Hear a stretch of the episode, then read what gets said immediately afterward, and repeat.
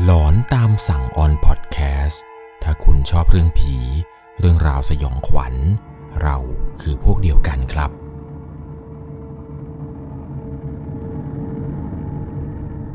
สวัสดีครับทุกๆคนครับ อยู่กับผมครับ 1 1 LC สำหรับเรื่องราวความสยองขวัญในรูปแบบของ Rule of Horror หรือว่ากฎหลอนใน EP นี้นะครับ จะเป็นเรื่องราวของผู้ชายคนหนึ่งครับ ที่เขาเนี่ยได้เดินทางไปพบเจอกับงานวัดปริศนาครับ ซึ่งงานวัดที่เขาไปพบเจอนี้ครับเป็นการไปพบเจอโดยบังเอิญระหว่างทางกลับบ้าน โดยที่เขานั้นไม่รู้มาก่อนด้วยซ้ำครับว่า งานวัดแห่งนี้ที่เขาได้เข้าไป มันจะทำให้เขานั้นต้องจดจำไปตลอดชีวิตเลยครับ เรียกได้ว่า เป็นงานวัดที่เขานั้นจะไม่อยากกลับไปที่นั่นอีกเลย สำหรับเรื่องราวในรูปแบบของรัวพลเลอร์ใน EP นี้นะครับ ก่อนอื่นต้องบอกเลยว่าต้องใช้วิจารณญาณในการรับชมรับฟังกันให้ดีๆ เรื่องราวที่ผมจะเล่าให้ฟังในวันนี้ครับ เป็นเรื่องราวของผู้ชายท่านหนึ่ง ที่เขานั้นเนี่ยได้ไปพบเจอกับงานวัดปริศนา วันนั้นเนี่ยเขาขับรถกลับบ้านตามปกตินี่แหละครับ หลังจากที่เขางั้นทำงานมาอย่างเหน็ดเหนื่อย บนเส้นทางอันเปล่าเปลี่ยวที่แสนคุ้นเคย เป็นอีกหนึ่งวันครับที่เขารู้สึกเพลียเป็นอย่างมากเพราะเขานั้นตัดสินใจเริ่มที่จะทำโอทีในวันนี้ เพื่อให้ได้เงินที่มากกว่าปกติ แต่ว่าต้องเลิกงานช้ากว่าเดิมหลายเท่า จากปกติเนี่ยเลิกประมาณ4ี่โมงถึง5้าโมงเย็นครับ วันนี้เขาตัดสินใจทำโอทีกว่าจะเลิกก็เกือบไปสามทุ่มเลยเห็นจะได้ สาเหตุที่ต้องทำโอทีเนี่ยก็เพราะว่า ตอนนี้ภรรยาของเขากำลังตั้งท้องลูกน้อย และเขาเองกำลังจะได้เป็นพ่อคนแล้วครับทำให้ต้องดิ้นรน ต่อสู้เพื่อชีวิตที่ดีของลูก ขณะที่เขากำลังขับรถกลับบ้านตามปกตินี้แหละครับ เขาก็นึกขึ้นมาได้ครับว่า วันทั้งวัน ยังไม่ได้มีอะไรตกถึงท้องเลย นอกจากกาแฟกับขนมปังเล็กน้อยเท่านั้นเอง พอเมื่อคิดได้อย่างนั้นแล้วครับ ความรู้สึกหิวเนี่ยมันก็เกิดขึ้นมาทันที เขารู้สึกหิวมากครับ มากจนอยากจะจอดแวะหาอะไรกินก่อนเข้าบ้านด้วยซ้ำไปแต่ถ้าว่าขนาดรถที่เขากำลังวิ่งไปอยู่นี้เนี่ย เส้นทางที่วิ่ง มันเปลี่ยว ไม่มีร้านค้าสะดวกซื้อที่ไหนหรอกครับ ไม่มีสักร้านเลยบริเวณสองข้างทางนี้ แต่เหมือนกับฟ้าจะเป็นใจ ให้เขาได้หาของกินจนเจอ พอเมื่อเขาขับรถไปได้สักพักหนึ่งครับ เขาได้เห็นว่ามันมีแสงสีเสียง สาดสว่างมาแต่ไกล พอได้ขับเข้าไปใกล้ๆครับ ก็พบว่า ตรงนั้นมันมีวัดเก่าๆที่ดูเก่าแก่มากๆตั้งอยู่ ตรงถนนที่เลี้ยวเข้าไปในวัดเนี่ย ถูกประดับไปด้วยแสงไฟ สาดส่องไปทั่วถนน มองเข้าไปเนี่ยเห็นร้านค้ามากมายครับ ตั้งอยู่เต็มสองข้างทาง ใช่แล้ว นี่มันงานวัดเหรอเนี่ย แม้ว่าดูแปลกมากครับ ที่นี่มีงานวัดด้วยเหรอ เพราะไม่คิดว่าในยุคสมัยนี้ งานวัดจะยังถูกจัดอยู่ แถมปกติ เวลาขับรถผ่านวัดนี้เนี่ย แทบจะดูเหมือนจะเป็นวัดร้างซะแล้ว ไม่เคยจะเห็นพระสักรูป หรืออาจจะเป็นงานประจำปี งานเหมือนกับเทศกาลหรือเปล่า แต่ไม่ว่าอย่างไร ดูเหมือนว่าตอนนี้ครับ ชายคนนี้เขาไม่ได้สนใจอะไรแล้ว เพียงเห็นแค่ว่า ในงานน่าจะมีของกิน มีของอร่อยอร่อยมากมายรอเขาอยู่ ซึ่งก็ไม่รอช้าครับ เขาก็รีบเลี้ยวรถเข้าไปหาที่จอดรถโดยทันที หลังจากได้ที่จอดก็ล็อกรถ ทำอะไรทุกอย่างเสร็จเนี่ยกำลังจะเดินเข้าไปในบริเวณงาน ซึ่งตรงจุดที่จอดรถนี้ครับ มันค่อนข้างที่จะมืดพอสมควร เพราะมันไม่ได้มีไฟเหมือนกับที่เขาจัดงานกัน มีเพียงจากแสงสว่างของดวงจันทร์ ที่พอจะทำให้เห็นอะไรได้บ้าง ในขณะที่เขากำลังเดินทางเข้าไปยังจุดซุ้มประตูวัดนี้ครับ อยู่ดีๆ มันก็มีเด็กผู้หญิงคนหนึ่งวิ่งเข้ามาชนใส่เขาอย่างไม่ทันระวัง พอเขาได้ชนกับเด็กผู้หญิงคนนั้นครับ ก็เลยรีบอุทานว่าเอ้ยขอขอโทษครับ น้องเป็นอะไรหรือเปล่าครับ ตัวเขาเนี่ยไม่ได้รับบาดเจ็บอะไรใด ๆ เลยครับ แต่เด็กผู้หญิงคนนั้นที่วิ่งชน รุ่นราวน่าจะประมาณมอต้น เธอเนี่ยได้ล้มลงบนพื้น แต่ทว่าเมื่อตอนที่เขานั้นยื่นมือลงไปช่วยเธอ เด็กผู้หญิงคนนี้ปัดมือเขาทิ้งครับ ก่อนที่เด็กผู้หญิงคนนี้จะลุกขึ้น แล้ววิ่งหนีเข้าไปในความมืด ตัวเขาที่เจอแบบนี้ก็ถึงกับยืนงงสักพักหนึ่ง ก่อนที่จะเลิกสนใจเด็กคนนั้น และพยายามที่จะเดินต่อเข้าไปยังงาน แต่มันน่าแปลก เด็กผู้หญิงคนนี้นี่แปลกจริง ๆ แปลกแม้กระทั่ง ชุดที่เธอใส่ มันดูไม่เข้ากับสมัยนี้ซะเลย เพราะว่าเด็กผู้หญิงคนนี้ เธอนุ่งจงกระเบน และสวมเสื้อแขนกุดสีน้ำตาล รวมถึงมัดจุกผมไว้ด้านบน ราวกับหลุดมาจากสมัยเริ่มก่อตั้งกรุงรัตนโกสินทร์ยังไงอย่างนั้นทว่าเขาก็ไม่ได้สนใจ แต่ก็เดินต่อไปยังจุดที่มีแสงสีเสียงเนี่ยสาดเต็มไปหมด เมื่อถึงตรงนั้น เขารู้สึกตื่นเต้นมากครับ ที่จะได้กินอาหารมากมาย เพราะว่าตรงนี้ที่เขายืนอยู่สองข้างทางครับ มันเต็มไปด้วยซุ้มอาหาร ที่จัดด้วยซุ้มฟางวางเต็มสองข้างทาง แสงสีเสียงเนี่ยน่าตื่นเต้นไปทั่วงาน สวยงามมากครับงานวัดงานนี้ สมแล้วล่ะครับ สมกับเป็นงานประจำปี มันทำให้เขานั้นนึกถึงสมัยเด็กครับ สมัยเด็กๆที่แม่เนี่ย พาไปเที่ยวงานวัดที่ต่างจังหวัด เขารู้ได้ทันทีเลยครับว่า ความสนุกแบบนี้มันไม่ได้เกิดขึ้นมาหลายสิบปีแล้ว นับตั้งแต่วันที่แม่นั้นเสียไป แม้ว่าจะไม่รู้มาก่อนครับว่างานวัดงานนี้เนี่ยมันถูกจัดขึ้นเพราะอะไร แต่แน่นอนครับ เขาไม่สนใจอยู่แล้ว เพราะสิ่งที่สำคัญคือ ของกินเท่านั้นแหละครับ เขาเดินเข้าไปเรื่อยๆครับ เดินเข้าไปในงาน เพื่อที่จะหาของกินที่มันถูกใจ จนกระทั่งเขานั้นได้เดินไปเจอร้านขายขนมทอดร้านหนึ่งครับ ซึ่งเขาก็ไม่รู้หรอกครับว่าไอ้ขนมนี้เนี่ยมันคือขนมอะไร ดูแค่หน้าตามันแล้วเนี่ยมันน่ากินครับ เหมือนจะเป็นอะไรบางอย่าง ชุบกับแป้งแล้วก็นำไปทอด สีสวยสดน่ากินมาก ถูกจัดใส่ในถ้วยใบตอง เหมือนขนมโบราณ เอาถ้วยหนึ่งครับ เขานั้นเนี่ยรีบบอกกับแม่ค้า ขณะที่กำลังยืนรอของที่สั่งไป เขาก็เพิ่งได้สังเกตบรรยากาศรอบๆครับ ตรงนี้เนี่ยมันดูแปลกมากๆ แปลกกว่าโซนที่เขาเข้ามาซะอีก ตอนแรกก็ไม่ได้ทันสังเกตอะไรหรอกครับ แต่พอครั้งนี้มองไปทางซ้าย มองไปทางขวาทำไม ทุกสิ่งทุกอย่างมันดูย้อนยุคลง จากแสงไฟที่เข้ามาเนี่ยมันเป็นหลอดจากไฟนีออน ถูกประดับประดาไปด้วยสีสันหลากหลาย แต่พอเข้ามาในงานตอนนี้ ณ เวลานี้ แสงสว่างทั้งหมด มันกลับกลายมาจากตะเกียงเจ้าพายุ บางร้านเนี่ยใช้ไฟจากคบเพลิง ร้านขายของหลายๆ ร้านตอนแรกที่ปูผ้าขายบนแผง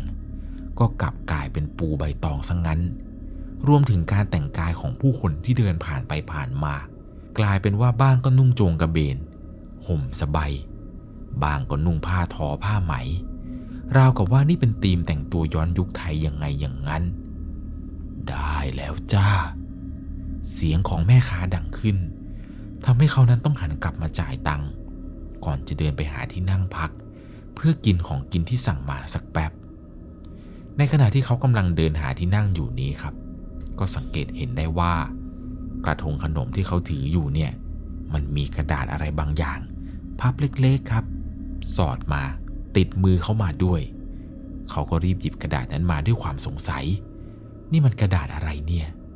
จึงได้เปิดออกมาดูครับ พบว่ากระดาษใบนี้ มันดูเก่า และโบราณเอามากๆ โดยเนื้อหาในกระดาษนี้ครับ ถูกเขียนหัวข้อเอาไว้ว่า กฎในการเที่ยวงานวัดแห่งนี้ ข้อที่หนึ่งหากว่ายามนี้ที่ท่านกำลังเที่ยวชมงานวัดแห่งนี้ อย่างรื่นเริง โดยมิได้มีสิ่งใดผิดแปลกไป ก็โปรดดูเพลาสักนิด เพราะเมื่อใดที่เพลาย่างกลายเข้าสู่เพลาที่ยุคของท่าน เรียกว่าสามทุ่ม อย่ามิตื่นตระหนกตกใจเป็นอันขาด เมื่อได้เห็นความจริง ว่าสถานที่แห่งนี้มันเป็นเช่นไร แต่จงรับรู้เอาไว้ว่า ท่านมิสามารถออกจากที่นี่ไปโดยง่ายอีกแล้ว ข้อที่สอง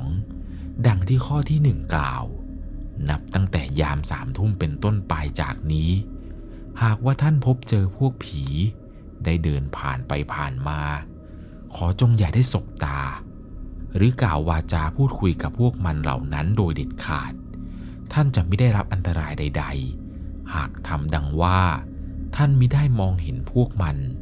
แต่ก็แค่ช่วงนี้เท่านั้น ข้อที่สาม ก่อนจะถึงยามสี่ทุ่ม ท่านต้องเรซื้อของอาหารสามอย่าง โดยต้องมีอาหาร ของหวาน และลูกไม้ แต่จงระวังเพราะท่านมิสามารถซื้อได้จากทุกร้าน โปรดมองว่าแม่ค้านั้น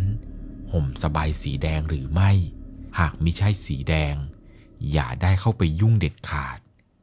ข้อที่4เมื่อเข้ายามสี่ทุ่ม จงเดินตามทางที่มีเส้นไหมสีแดงผูกไปเรื่อยๆ ท่านจักได้พบกับสารไม้ที่ผุพังอยู่ จงนำอาหารที่ท่านซื้อมา ไปถวายให้ครบเสีย และพนมมือไหว้เหนือหัว หากไม่มีสิ่งใดผิดไป ท่านจักได้ตุ๊กตาช้าง ที่แกะสลักจากไม้เนื้อดีมา จงเก็บรักษามันเอาไว้ เพราะมันคือหนึ่งในกุญแจของท่าน ข้อที่ 5 เพลาสี่ทุ่มครึ่ง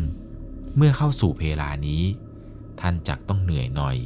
เพราะท่านต้องวิ่งรอบงานนี้ เพื่อตามหาร้านที่วางแผงขายเครื่องทองเหลือง พวกสร้อยแหวนกำไล มันจักมีเพียงหนึ่งร้านเท่านั้น จงหาให้เจออย่างเร็วที่สุด มีเช่นนั้น ท่านจะไปต่อไม่ได้ ข้อที่ 6 เมื่อท่านได้เจอกับร้านทองเหลืองแล้ว ท่านก็พบว่า มีผู้หญิงหนึ่งคน ผู้เป็นแม่ค้านั้นนั่งอยู่ สิ่งที่ท่านจักต้องทำต่อไปนี้ มักมิใช่สิ่งที่ดี แต่ท่านก็ต้องทำมันคือการขโมยเครื่องทองของนาง โดยจักใช้วิธีใดก็ได้ ไม่ว่าจะกล่าววาจาพูดคุย หรือฉวยโอกาส แต่จงอย่าให้นางรู้ตัวเป็นอันขาด ว่าท่านได้ขโมยเครื่องทองของนาง ชิ้นใดชิ้นหนึ่ง ขอเพียงแค่ชิ้นเดียวเท่านั้นมิเช่นนั้นล้วก็ ท่านคงไม่อยากรู้หรอกว่า ซากศพที่ถูกนางสังหารมาก่อน มีสภาพเป็นอย่างไร เอาเป็นว่า ท่านมีเวลาทำก่อนถึงเพลาห้าทุ่มเท่านั้น ในการขโมยทองของนางให้สำเร็จเสร็จสิ้น หากสายไปกว่านั้น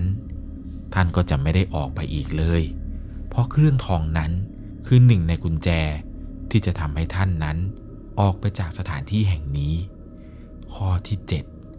ทันทีที่เพลาย่างเข้าสู่ห้าทุ่ม ท่านมีเวลาอีกนิดหน่อย จงรีบหาที่หลบเสียก่อน ก่อนที่เสียงกระหน่ำปืนจะลั่นไกลขึ้น จงหาที่หลบที่มิดชิดที่สุด และจงอย่าให้พวกมันเจอตัวเป็นอันขาด เพราะพวกมันน่ากลัวกว่าทุกครั้ง น่ากลัวกว่าทุกสิ่งที่ท่านเจอมาทั้งหมด จนกว่าพวกมันจะหายไป จงอย่าให้พวกมันเจอท่าน แล้วท่านจะปลอดภัย ข้อที่ 8 เมื่อเหตุการณ์นองเลือดสงบลงแล้ว หากว่าท่านยังมีชีวิตอยู่ จงรีบออกมาจากที่ซ่อนบัตรเดี๋ยวนี้ สิ่งที่ท่านต้องทำต่อไปคือ ตามหาร่างของชายคนหนึ่งที่ดูแก่เท่า สวมเสื้อสีกลมท่า นุ่งไหมสีดำในมือของชายท่านนี้จักมีไม้เท้าที่มีหัวฝังมรกตเม็ดใหญ่เอาไว้ ท่านต้องเอามรกตเม็ดนั้น ออกมาจากไม้เท้าให้ได้ เพราะนั่น คือหนึ่งในกุญแจที่จักนำพาท่านออกไปจากที่แห่งนี้ ข้อที่ 9 หากเวลานี้ท่านมีของทั้งสามสิ่ง ได้แก่ ตุ๊กตาช้าง เครื่องทองและมรกต บัดนี้ ท่านจงรีบวิ่งไปตามหาสถานที่ ที่ดูแลมืดมิด ไม่มีผู้ใดอยู่แถวนั้น เพราะสิ่งที่ท่านต้องทำต่อไปจากนี้ นอกจากท่านแล้ว ต้องไม่มีผู้ใดเห็น เมื่อท่านเจอสถานที่ที่เหมาะสมแล้ว ขอให้นำของทั้งสามวางใกล้ ๆกัน และจงนั่งสมาธิ ตั้งจิตอธิษฐานให้ดี และเมื่อท่านลืมตาขึ้นมา ก็จักพบกับสร้อยคอ ที่ห้อยลูกแก้วสีแดงสดเปล่งประกายระยิบระยับ ท่านจงหยิบสร้อยคอนั้นมาคล้องเอาไว้ ข้อที่10ทันใดที่ท่านนำสร้อยคอมาคล้องไว้ที่คอแล้ว เสียงปืนลั่นไกจากดังขึ้นอีกครั้ง ประกายไฟจากประจักษ์เริ่มลุกโชน แผดเผา มอดไหม้ทุกสิ่งอย่างรอบด้าน เสียงกรีดร้องโหยหวนมากมายจากดังกังวานขึ้น เพรานี้ท่านต้องหนีแล้ว จงวิ่งกลับไปยังทางที่ท่านเข้ามาให้ไวที่สุด ก่อนที่ไฟจะเผาตัวท่าน ท่านต้องหนีจากไฟร้อน เพราะผีร้ายมันหมายเจ้าชีวิตของท่าน ดังนั้น โปรดอย่าเชื่องช้าเป็นอันขาด ข้อที่ 11 เมื่อท่านหนีไปยังทางที่เข้ามาได้ทันท่วงที ท่านจักพบว่าตรงนั้นมีได้มีไฟแผดเผาอยู่ รวมถึงพวกผีร้ายจักไม่ได้ตามท่านมาแล้ว ตรงนั้นเนี่ยจะมีเพียงแค่ซากปรักหักพัง ให้ท่านถอดสร้อยคอออกมา แล้วนำไปห้อยไว้จุดใดจุดหนึ่ง ก่อนจะหลับตาลง ตั้งจิตอธิษฐานว่าท่านได้ออกไปแล้ว และเมื่อท่านลืมตาอีกครา ก็จักพบว่า ท่านได้ออกไปจากงานวัดแห่งนี้แล้วจริงๆ หลังจากนั้นเมื่อลืมตามาอีกครา ก็จักพบว่าท่านได้กลับเข้าสู่โลกของความเป็นจริงแล้ว อะไรวะเนี่ย เขานั้นอุทานด้วยความงุนงงครับ หลังจากอ่านทุกอย่างจบลง แต่เป็นใครที่ได้อ่านก็รู้สึกแบบนี้เดียวกันนั่นแหละครับ ด้วยความข้อความที่เขียน ภาษาที่ใช้เนี่ยมันปนเปกับพวกยุคเก่ากับยุคปัจจุบันเป็นนั้นมาก แต่ถ้าว่าความงุนงงที่เกิดขึ้นในหูของเขา ก็ต้องกลับกลายเป็นความตกใจ เมื่อจู่ๆตะเกียงทุกอัน รวมถึงคบไฟที่ให้แสงสว่าง มันเกิดดับลงอย่างไม่ทันตั้งตัว รวมถึงเสียงชุลมุนของคน ได้หายไปทันที หายไปอย่างไร้ร่องรอย ราวกับว่า มันถูกวาบหายไป ทิ้งเหลือไว้เพียงความมืดมิดมืดจนมองไม่เห็นอะไรเลย ตัวเขาตกใจมากครับ หันซ้ายหันขวา ก่อนจะล้วงกระเป๋า ไปหยิบโทรศัพท์มือถือขึ้นมาเปิดแฟลชครับ เมื่อแสงแฟลชสาดส่องไปทั่ว ก็ทำให้เขาตกใจจนแทบหงายหลัง เมื่อตอนนี้ มีผู้ชายคนหนึ่ง ไม่สวมเสื้อ นุ่งโจงกระเบน ยืนอยู่ตรงหน้าเขา ด้วยใบหน้าที่ซีดเผือก แววตาเรียบนิ่ง ดูไร้วิญญาณ ไร้อารมณ์ ไร้อารมณ์อย่างน่าขนลุกมากๆ แต่ความน่ากลัวยังไม่หมด เมื่อสายตาของเขาตอนนี้ เริ่มปรับตามความมืด จนพอมองเห็นทุกอย่างอย่างรอบด้าน ภาพที่ได้เห็นคือ ผู้คนตอนแรกที่ดูเหมือนเป็นมนุษย์ ตอนนี้กลับกลายเป็นดั่งร่างไร้วิญญาณ ที่ทั้งซีดเผือก ใบหน้าไม่มีรอยยิ้ม มีเพียงแค่หน้านิ่งไร้อารมณ์ เดินไปเดินมา สวนตัวเขาไปครับ ไม่เว้นแม้กระทั่ง เหล่าแม่ค้าคนที่ขายของที่ใบหน้าของแต่ละคน ซีดลงจนน่ากลัว ความคึกคลื้นในงานที่เคยมีอยู่ตอนแรก หายไปทั้งหมด ตอนนี้บรรยากาศกลับกลายเป็นความน่ากลัวครับ ที่ถูกโอบล้อมไปด้วยสิ่งที่ดูเหมือนไม่มีชีวิต ราวกับว่าที่ที่เขายืนอยู่ในตอนนี้ ไม่ใช่พื้นที่ของมนุษย์อีกต่อไป เขาอึ้งไปสักพักหนึ่งครับ ก่อนจะเริ่มดึงสติกลับมาได้ ดูไปที่เวลา ตอนนี้ก็สามทุ่ม ตามที่กฎใบนั้นเขียนเอาไว้เลย ทั้งความตกใจ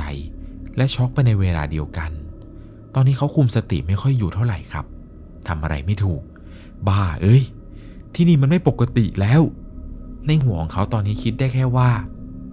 ต้องหาทางออกจากที่นี่ให้ได้ เมื่อคิดได้อย่างนั้นครับก็ไม่รอช้า พุ่งตัววิ่งฝ่าผู้คนที่ดูไร้วิญญาณ และสยดสยองนี้ไปทางที่คิดว่าตัวเองนั้น ได้เดินเข้ามาในตอนแรก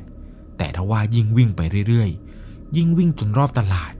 เหมือนกับวิ่งวนอยู่กับที่ จนตอนนี้เขาเริ่มหอบครับ ปรากฏว่า แม้ว่าจะวิ่งไปไกลแค่ไหน ประตูทางเข้า ก็ไม่มีอีกแล้ว มันหายไปราวกับว่ามันไม่เคยมีอยู่ จนสุดท้ายครับ เขาหยิบกระดาษแผ่นนั้นขึ้นมาดูอีกครั้ง เพราะว่านี่คงเป็นความหวังสุดท้ายแล้ว และสิ่งที่เขาต้องทำต่อไปก็คือ การวิ่งซื้อหาอาหารสามอย่างสามอย่างครับที่ขายอยู่ในงานแห่งนี้ โดยที่ร้านค้านั้น ต้องเป็นร้านค้าที่แม่ค้า ห่มสบายสีแดง เขาเนี่ยมีเวลาก่อนสี่ทุ่มเท่านั้นครับ ซึ่งมือถือที่เขาเอามา ยังพอสามารถใช้ดูเวลาได้ในตอนนี้ แต่มันไม่สามารถโทรออกได้ เขาเหลือเวลาอีกแค่ 35 นาทีเท่านั้น หลังจากที่ยืนดึงสติตัวเองอยู่สักพัก พยายามข่มความกลัว เพราะว่ายังไงก็จะต้องกลับไปหาลูกหาภรรยาให้ได้ พอเมื่อตั้งสติได้แล้วครับ เขาก็ไม่รอช้า รีบวิ่งกึ่งเดิน ไปรอบๆทั่วงานเลยครับ เขาพยายามมองหาร้านค้า ที่มีแม่ค้าเนี่ยห่มสบายสีแดง จนได้ไปเจอครับ ร้านแรกที่ไปเจอ เป็นร้านขายผลไม้ มีผลไม้หลากหลายเลยวางอยู่ตรงหน้า โดยมีผู้หญิงรุ่นราววัยกลางคน ห่มสบายสีแดง ยืนขายอยู่ด้วยใบหน้าที่ซีดเผือก ดวงตาดูล่องลอยไร้วิญญาณ เขายืนนิ่งสักพัก เพื่อทำใจ เพราะใบหน้าของคนขายนั้นขนลุกเอามากๆ จนในที่สุดก็เดินก้มหน้าไปเลือกผลไม้ เมื่อเลือกเสร็จ เขาก็ฉุดคิดบางอย่างได้ขึ้นมาว่า เฮ้ย แล้วเงินล่ะ แล้วเราจะจ่ายยังไง เมื่อคิดได้อย่างนั้น เขาก็เริ่มกังวลขึ้นมาครับ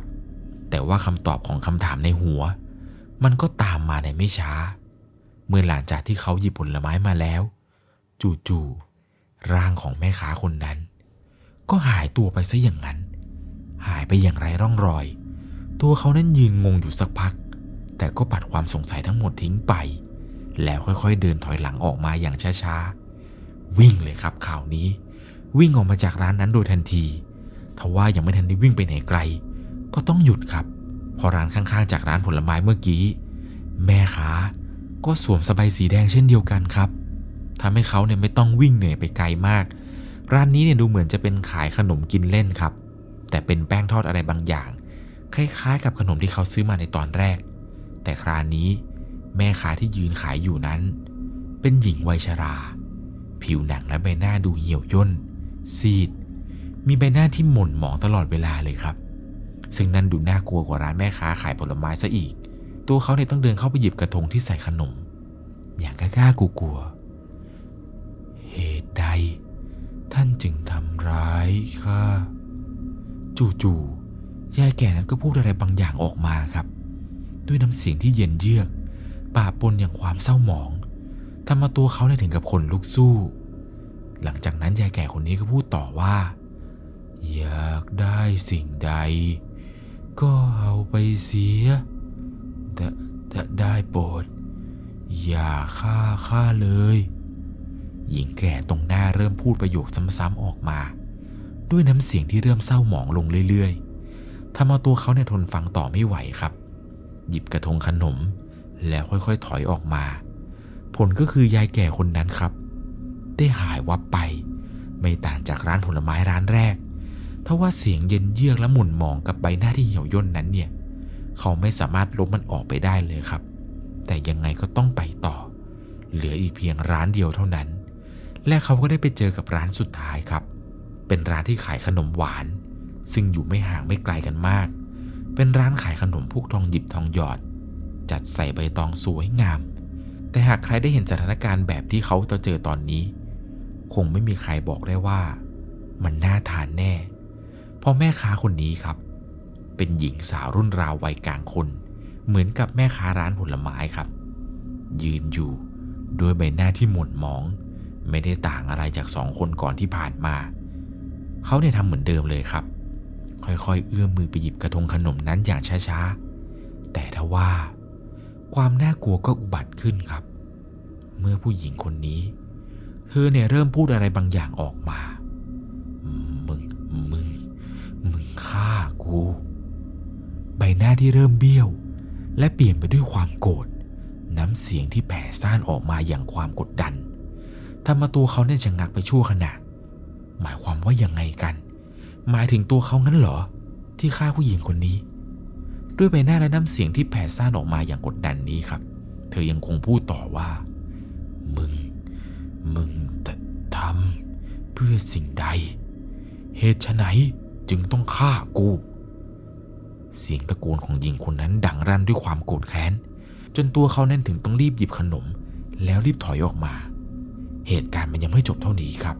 หญิงสาวตรงหน้าเริ่มกรีดร้องออกมาด้วยเสียงที่แสบหูจนหน้าขนลุก ก่อนที่เธอจะเริ่มปัดทุบขนมที่วางอยู่ข้างหน้า อย่างกับคนบ้าคลั่ง ขนมข้างหน้าที่เธอควางขายเนี่ยกระจัดกระจายระเนระนาดไปหมดขณะนั้นที่ตัวเขากำลังยืนอึ้งอยู่นี้ครับ เริ่มรู้สึกตัว และกำลังจะเตรียมตัวหนี มือที่ซีดเผือกและเย็นเยือกเนี่ย ก็มาคว้าแขนเขาเอาไว้อย่างรุนแรง จนตัวเขานั้นแทบจะตกใจจนแทบจะสติหลุด ผู้หญิงคนนี้พูดว่า เอาคืนมา เอาคืนมา เอาชีวิตกูคืนมา เสียงกรีดร้องดังรั่นอีกครั้ง พร้อมกับบีบแขนของเขารุนแรง จนแขนเขาชาไปหมดเลยครับ เขาพยายามที่จะดึงแขนออกมา แต่ผู้หญิงคนนี้เนี่ยดึงเขาเอาไว้ครับ ดึงไว้อย่างคนไม่มีสติ จนเขาเนี่ยพยายามดึงครับ ดึงเพื่อจะสู้แรงกับเธอเนี่ย จนมันหลุดได้ครับ แล้วมือนั้นเนี่ยก็หลุดออกในที่สุดครับ ตรงหน้าเนี่ยก็เหลือเพียงแต่ความว่างเปล่า ตอนนี้ผู้หญิงคนนั้นเนี่ยได้หายไปแล้วครับ เขาเนี่ยหายใจแรงมากๆ ด้วยความกลัว โชคดีที่ยังประคับประคองอาหารทั้ง 3 อย่างเอาไว้ในสองมือได้อย่างสำเร็จ โดยที่ไม่มีอะไรตกหล่น เขายังคงใจเต้นแรงและหายใจรุนแรงครับ แต่ถ้าว่าตอนนี้ก็ไม่มีเวลาให้ตั้งสติแล้ว ตัวเขานั้นไม่รอช้าครับ รีบวิ่งหาสารไม้ตามที่กดเขียนเอาไว้ทันที อุปสรรคอย่างหนึ่งก็คือ อาหารที่ต้องประคับประคองด้วยสองมือทำให้เขาไม่สามารถที่จะวิ่งเร็วได้เลยครับ บ้าเอ้ย อยู่ไหนกัน สารนี้มันอยู่ไหนกัน เขาวิ่งตามทางไปเรื่อยๆ อย่างทุรักทุเล วิ่งมาไกลมากๆครับ แต่ก็ไม่เจอสักที ทำให้เขาในตอนนี้ เริ่มกังวลอีกครั้งแล้วครับ ว่ามันจะไม่ทันเวลา แต่ในที่สุดครับ เขาก็เจอแล้ว เจอแล้วครับสารนั้นตั้งอยู่ตรงปลายทางเดิน เขาไม่รอช้าครับ รีวิ่งเข้าไปตรงสารนั้น แล้ววางอาหารทั้ง 3 อย่างครับ ไว้ตรงหน้าสารทันที ก่อนจะยกมือไหว้และก้มหน้าลง เขาค้างอยู่ท่านั้นชั่วครู่ แล้วบางสิ่งบางอย่างเนี่ยมันก็เกิดขึ้นครับ เมื่อวางอาหารเอาไว้ครบแล้ว จู่ๆอาหารที่วาง มันก็เริ่มหายไปช้าๆ และเริ่มเร็วขึ้น ราวกับว่ามีใครนั้นมากัดกินมันอย่างมูมาม เพียงไม่นานครับ อาหารก็หายไปทั้งหมดทำเอาเขาตกใจจนสะดุ้งแทบจะล้มลงเพราะว่าเมื่ออาหารทั้งหมดหายไปแล้ว บนสารเนี่ยก็ปรากฏแสงสีทองสว่างวาบออกมา ตัวเขานั้นรีบลุกขึ้นไปดูครับ พบว่ามันมีตุ๊กตาแกะสลัก แกะสลักจากไม้อย่างปราณีตมากครับ เป็นรูปช้าง วางอยู่ตรงสารนั้น แน่นอนครับเขาไม่รอช้า รีบเก็บมันแล้วใส่ลงในกระเป๋าเสื้อทันที เตรียมที่จะทำกฎข้อต่อไปครับ นั่นก็คือ ตามหาร้านขายเครื่องทองเหลือง กฎในข้อนี้เนี่ยทำให้เขาต้องวิ่งหาจนเหนื่อยอีกครั้งหนึ่งครับ นอกจากจะต้องมาหาร้านแล้วยังต้องวิ่งหลบผู้คนที่ไม่เหมือนคนอีก ที่พวกเขาเนี่ยเดินผ่านไปผ่านมากัน ตอนนี้เนี่ยเริ่มรู้แล้วครับ ว่ามันมีบางอย่างเนี่ยเกิดขึ้นมากกว่าก่อนหน้านี้อย่างแน่นอน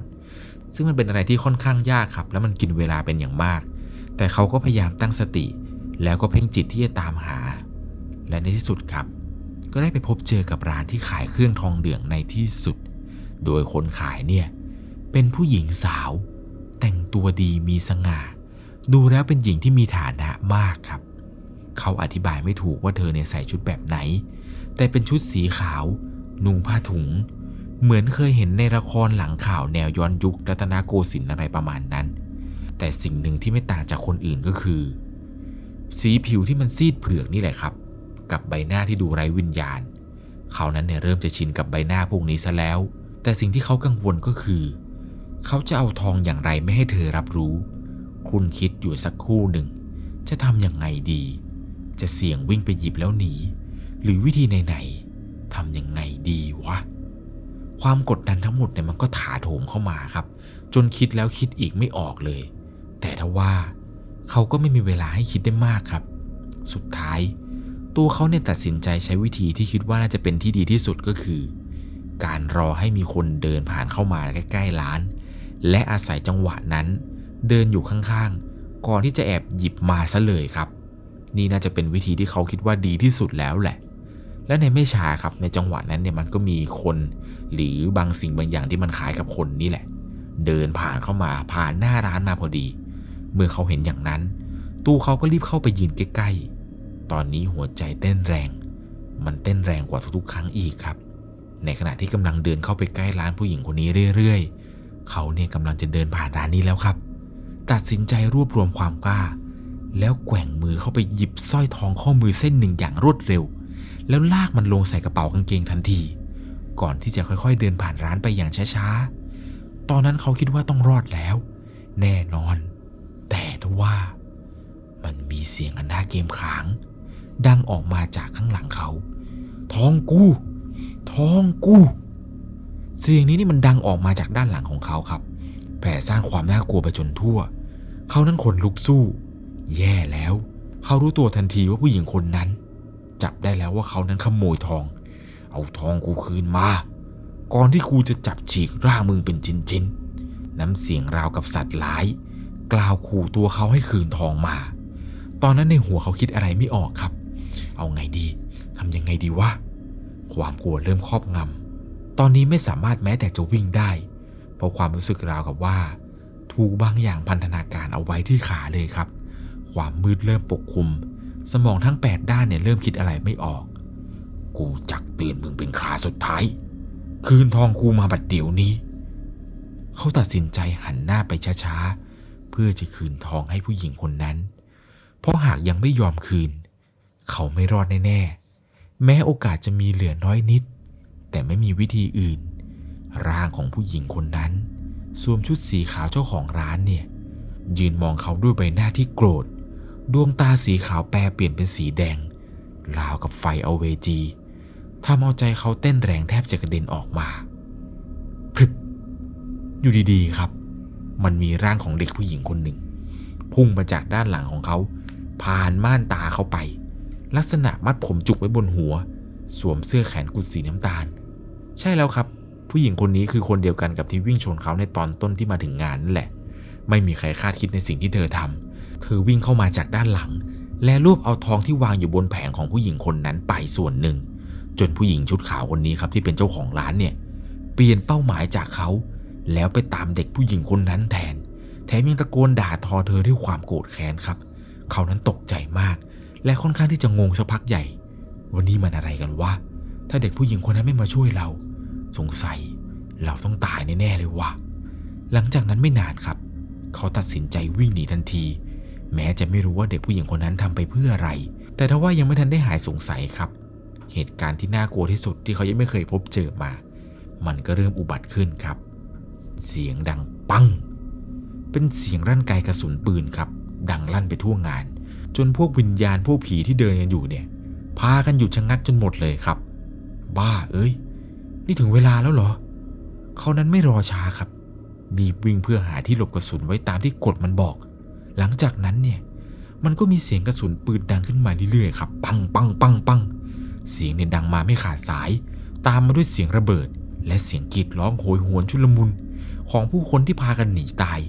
บ้าจริง ไม่มีทางเลือกแล้ว สุดท้ายเขาต้องตัดสินใจกระโจนเข้าไปซ่อนอยู่ตรงใต้แผงขายของที่ใกล้ที่สุดครับ ตรงนั้นเนี่ยมันมีซุ้มร้านค้าอยู่ เสียงกรีดร้องทรมานของผู้คนมากมาย ทั้งชายและหญิง ดังอยู่ข้างนอก เป็นเสียงทั้งหดหูและสยดสยอง จนตัวเขานั้นถึงกับยกแขนขึ้นมาปิดหูไว้ด้วยความกลัว ตัวในสั่นไปหมด หัวใจเต้นแรงไปหมดเลยครับ หลังจากนั้นมันก็มีเสียงผู้หญิงคนหนึ่ง เป็นเสียงของหญิงชราครับ ดังขึ้นมาว่า อยากได้สิ่งใด ก็เอาไปเสีย ได้ได้โปรดอย่าฆ่าข้าเลย มันเป็นเสียงของหญิงชราคนหนึ่งทำมาตัวเขานั้นขนลุกสู้อีกครั้ง พร้อมกับขาที่เหี่ยวย่นของเจ้าของเสียง ที่เดินถอยหลังเข้ามาในร้าน ตรงที่เขานั้นซ่อนอยู่ใต้แผง ตัวเขาเนี่ยเอามือปิดปากไว้แน่นด้วยความกลัวไดได้โปรดอย่าฆ่าข้าเลย ปัง เสียงกระสุนดังลั่น จนตัวเขาเนี่ยต้องสะดุ้งโยง ร่างหญิงแก่ค่อยๆ ล้มลงช้าๆ และแน่นิ่งอยู่ตรงหน้าเขา ภาพที่ได้เห็นก็คือร่างไร้วิญญาณของหญิงแก่ ที่ใบหน้านั้นโชกไปด้วยเลือด ที่มันไหลออกมานองจากรูกระสุนบนหน้าผาก เป็นภาพที่สยดสยอง จนตัวเขานั้นแทบจะอาเจียนออกมา แต่เรื่องให้ตกใจยังไม่หมดแค่นั้น เมื่อมันมีเสียงฝีเท้ากำลังเดินเข้ามาในขณะนี้ และมันคือ เจ้าของกระสุนบนหัวยายแก่ มันเดินเข้ามาเพื่อเช็คศพ ใช้เท้าเขี่ยศพไปมา และมันก็พูดว่า อีแกนี่ ไม่มีสิ่งไหนติดตัวเลย ตัวเขานั้นนั่งปิดปากเอาไว้เงียบ เงียบจนทะเลทะเลว่าเสียงหายใจเนี่ย ตัวเขาเนี่ยนั่งปิดปากเอาไว้อย่างแน่น จนแทบจะหยุดหายใจอยู่ใต้แผง ห่างจากตัวที่มันยืน อยู่เพียงแค่ไม่กี่เมตรเท่านั้น มันเขี่ยศพของยายแก่คนนี้จนมั่นใจ ว่าไม่มีอะไรติดตัวแกแล้ว จนกระทั่ง มันก็เริ่มกลับหลังแล้วเดินออกไป ตอนนั้นเนี่ยเขาคิดว่าคงไม่รอดแล้วแหละ แต่ทว่า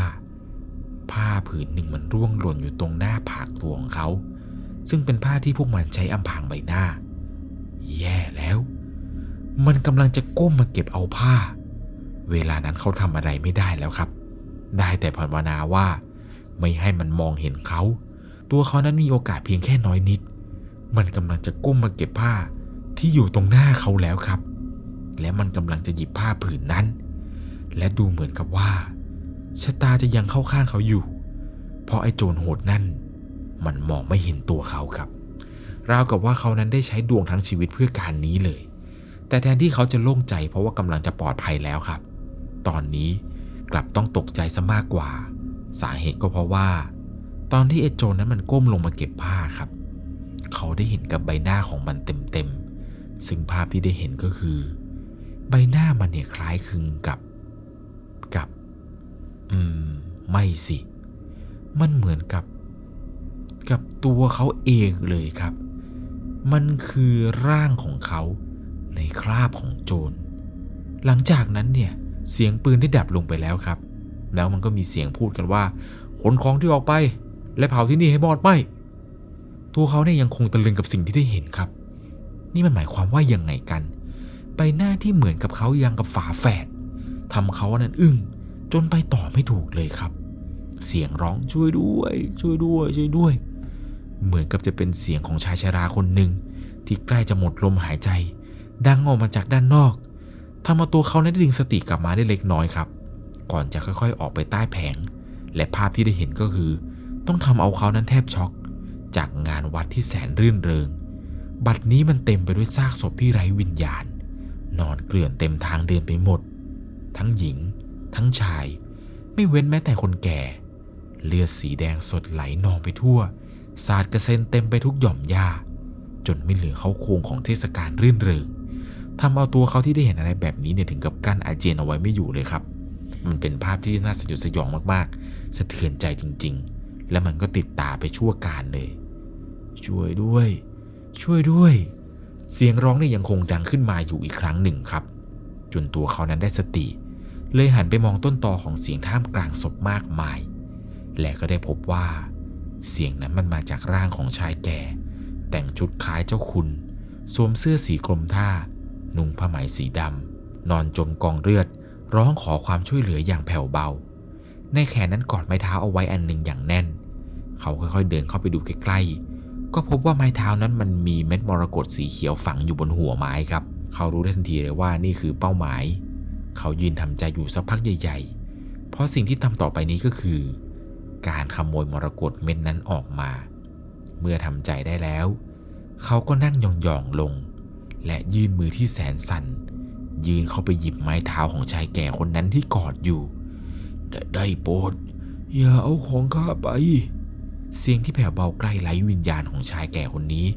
พยายามร้องอ้อนวอน จนตัวเขามือสั่นหนักกว่าเดิม แต่ว่ายังไง ก็ต้องเอามรกตเม็ดนั้นออกมา เพื่อที่จะกลับบ้าน จึงตัดสินใจดึงต่อครับ ชายแก่คนนี้ยังพูดต่อว่าได้โปรด อย่าทำอย่างนั้น อย่า อย่าเอาของข้าไป เสียงแก่ของชายคนนั้นเนี่ยค่อยๆ แผ่วเบาลง จนร่างของแกนั้น หยุดนิ่ง เป็นจังหวะเดียวกันกับที่เขานั้นดึงมรกตออกมาได้สำเร็จ เมื่อได้ของที่ต้องการแล้ว เขาก็รีบลุกขึ้นไป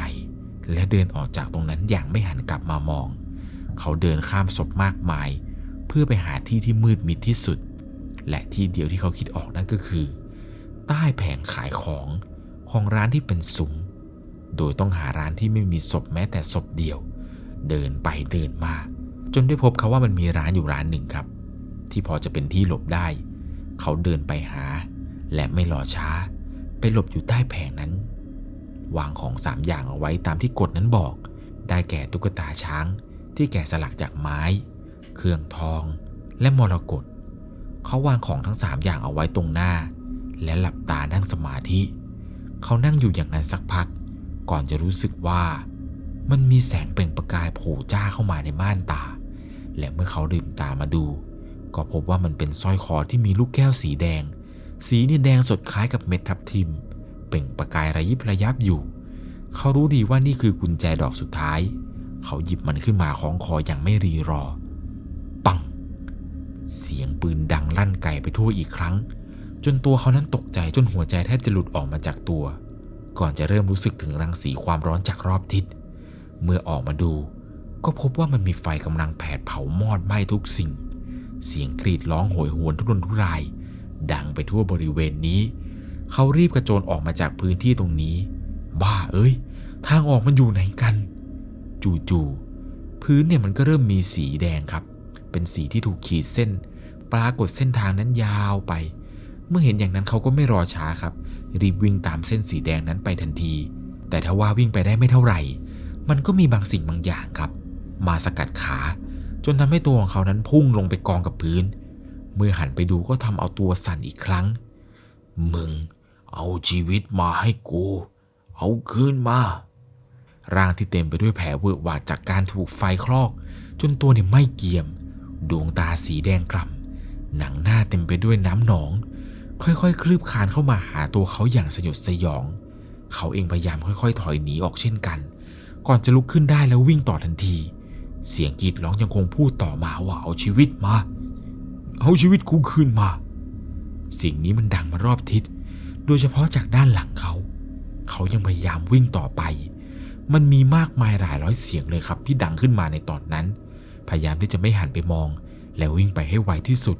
เพราะไฟรอบด้านเนี่ยมันเริ่มเข้ามาใกล้เรื่อยๆ เขาวิ่งไปเรื่อยๆ เหยียบล่างศพมากมายโดยไม่สนใจอะไร และในที่สุดครับ ก็ได้เห็นกับทางออกที่มันอยู่ไกลๆ อีกนิดเดียวเท่านั้นก็จะรอดแล้ว เขารีบวิ่งไปอย่างสุดชีวิต เสียงโหยหวนยังดังเข้ามาอยู่ใกล้เรื่อยๆ เอาชีวิตมา เอาชีวิตกูคืนมา อีกเพียงไม่กี่ก้าวเท่านั้นครับ อีกนิดเดียว แต่ทว่ามันก็มีเรื่องไม่คาดคิดเกิดขึ้นตรงหน้า เมื่อตรงข้างหน้าเขาครับ ที่ใกล้ ๆ ที่แบบว่าใกล้ทางออกแล้ว มันปรากฏร่างที่ไม่เกียม เป็นแผลเวอะหวะ กระโจนออกจากกองไฟมาขวางตัวเขาไว้ จนสุดท้ายครับตัวเขาตัดสินใจ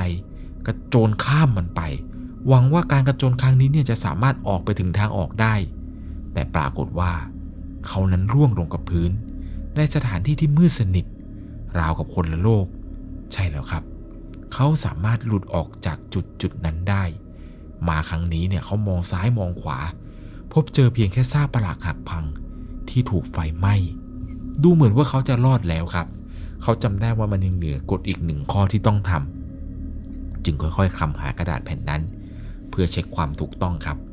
เขาดึงกระดาษแผ่นนั้นออกมาจากกระเป๋า แต่ทว่า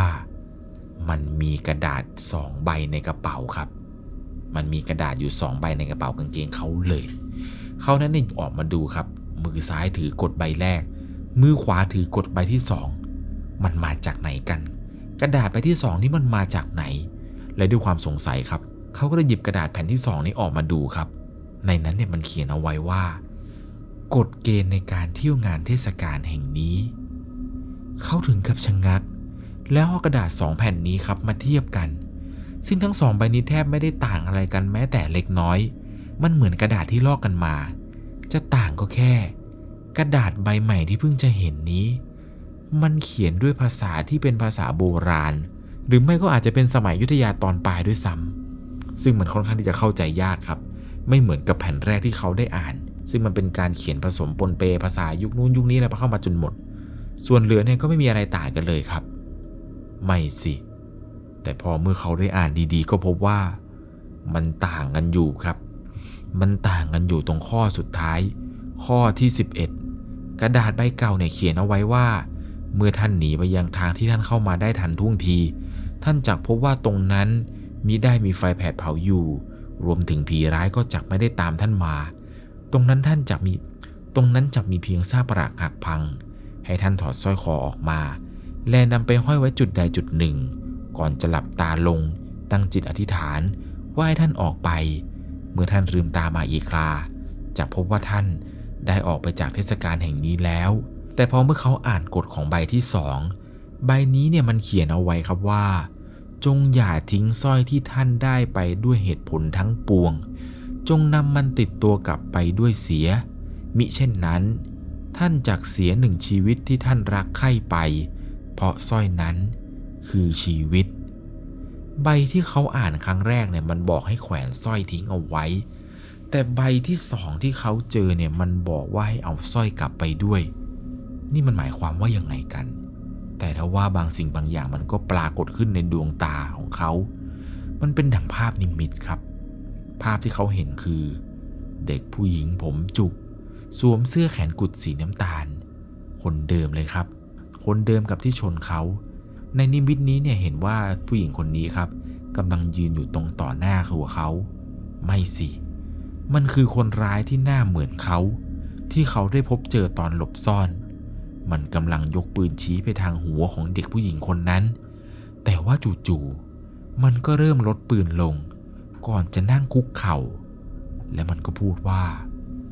ข้ามิกล้าสังหารเจ้าดอก เอานี่ ของเจ้าไม่ใช่หรือ รับไปเสีย และรีบหนีไป ไอ้โจรที่มันหน้าเหมือนเขาเนี่ยนะครับ มันหยิบของบางอย่างออกมาจากกระเป๋า แล้วก็ยื่นให้กับเด็กผู้หญิงคนนั้น ปรากฏว่ามันคือสร้อยคออันเดียวกันครับ กับที่เขาเนี่ยใส่อยู่ตอนนี้ มันยื่นให้เด็กผู้หญิงคนนั้น แต่ทว่ายังไม่ทันได้รับพักพวกของมันก็เดินเข้ามา และเล็งปืนใส่ทั้งคู่ ก่อนที่คนที่หน้าเหมือนเขาเนี่ยมันจะหันหลังโอบกอดผู้หญิงคนนี้เอาไว้ เสียงปืนดังปังปังปังปัง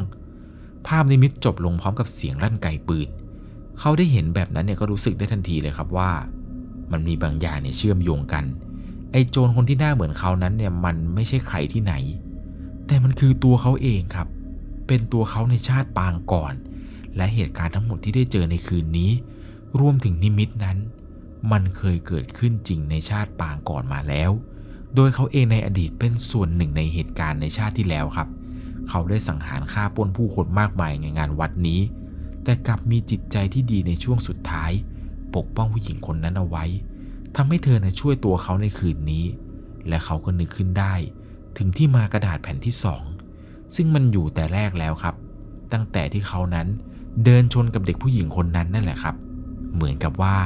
เด็กผู้หญิงคนนี้ ตั้งใจจะช่วยเขาตั้งแต่แรกแล้ว โดยการแอบเอากระดาษใบหนึ่งเนี่ยมาใส่ไว้ในกระเป๋ากางเกง เมื่อรู้ดังนั้น เขาก็ถอดสร้อยมาเก็บไว้ในกระเป๋าทันที ก่อนที่จู่ๆครับ แสงไฟจะวาบขึ้นมาสว่างอีกครั้ง และเมื่อแสงไฟดับลง ตัวเขาก็พบว่าตอนนี้เนี่ยกำลังยืนอยู่บนพื้นที่โล่งๆ ด้านหลังมีรถของเขาที่จอดอยู่ กับวัดเก่าแก่ ที่มันตั้งอยู่เต็มไปด้วยรอยไหม้สีดำ หมายความว่า เขารอดชีวิตออกมาจากงานวัดนั้นแล้วครับ แน่นอนว่าไม่รอช้า รีบขึ้นรถ เพื่อเตรียมตัวที่จะขับกลับบ้านไปหาลูกและภรรยาทันที ซึ่งขณะที่กำลังติดอยู่ในรถนั้น เขาได้มองไปยังกระจกหลังครับ มันปรากฏล่างลางๆ ของเด็กผู้หญิงคนหนึ่งที่มัดจุก เมื่อเขาได้เห็นหลังนั้น ก็พูดอะไรไม่ออก ได้แต่ยิ้มให้และโบกมือให้เธอ ซึ่งเมื่อเธอได้เห็นดังนั้น ภาพทั้งหมดนี้มันก็ค่อยเรือนราง ราวกับว่าเธอได้ชดใช้หนี้ของเธอแล้ว แน่นอนครับว่าหลังจากเหตุการณ์นี้ เขาก็ไม่ลืมที่จะทำบุญอุทิศส่วนกุศล ให้แก่ทุกชีวิตที่เขาเคยสังหารไปในชาติปางก่อน รวมถึงเด็กผู้หญิงคนนั้นด้วย เพื่อให้เขาได้ไปเกิดในภพภูมิ ไปเกิดในชาติที่ดี ไม่ต้องมารอจองเวรจองกรรมกันอยู่แบบนี้ และเหตุการณ์ในวันนั้น ก็เป็นสิ่งที่เขาจดจำทุกฉาก ได้อย่างไม่มีวันลืม แม้ว่าจะผ่านไปนานแค่ไหนก็ตาม เป็นอย่างไรกันบ้างครับ กับเรื่องราวความสยองขวัญที่ผู้ชายคนนี้ ได้ไปพบเจอมา กับงานวัดปริศนาที่เขานั้น ได้หลงทางเข้าไป ใครจะไปคิดล่ะครับว่าเรื่องราวทั้งหมดนี้เนี่ยมันจะไปเชื่อมโยงกับอดีตได้ แน่นอนครับ เรื่องแบบนี้มันก็คือกงกรรมกงเกวียน เวรกรรมที่ทำไว้ในชาตินี้ ชาติอื่นๆเนี่ยคุณอาจจะต้องกลับมาชดใช้ หรือไม่ ชาตินี้ คุณอาจกำลังชดใช้เวรกรรมจากชาติปางก่อนอยู่ ก็เป็นไปได้นะครับ ยังไงแล้วนะครับในค่ำคืนนี้เนี่ยผมก็ต้องบอกทุกคนก่อนเลยว่า เรื่องราวทั้งหมดที่ผมเล่าให้ฟังนี้ จะต้องใช้วิจารณญาณในการรับชมรับฟังกันให้ดีๆ รับชมรับฟังเพื่อความบันเทิง หลอนไม่หลอนยังไงเนี่ยฝากรบกวนทุกคนคอมเมนต์บอกผมหน่อยนะครับ และครั้งหน้าถัดไป อยากจะฟังเรื่องราวเกี่ยวกับกฎความสยองขวัญอะไรอีก คอมเมนต์บอกผมได้เช่นเดียวกัน ก่อนจะจากกันไปใน EP นี้ ถ้าคุณชอบเรื่องผี เรื่องราวสยองขวัญ เราคือพวกเดียวกันครับ และที่สำคัญนั่นก็คือ ขอขอบคุณผู้สนับสนุนใจดี กองสลากพัดลอตเตอรี่ออนไลน์ต้องกองสลากพัด โอนไว จ่ายเต็ม สวัสดีครับ สามารถรับชมเรื่องราวหลอนๆเพิ่มเติม ได้ที่ YouTube Channel 1 LC ยังมีเรื่องราวหลอนๆที่เกิดขึ้นในบ้านเรา รอให้คุณนั้นได้รับชมอยู่นะครับ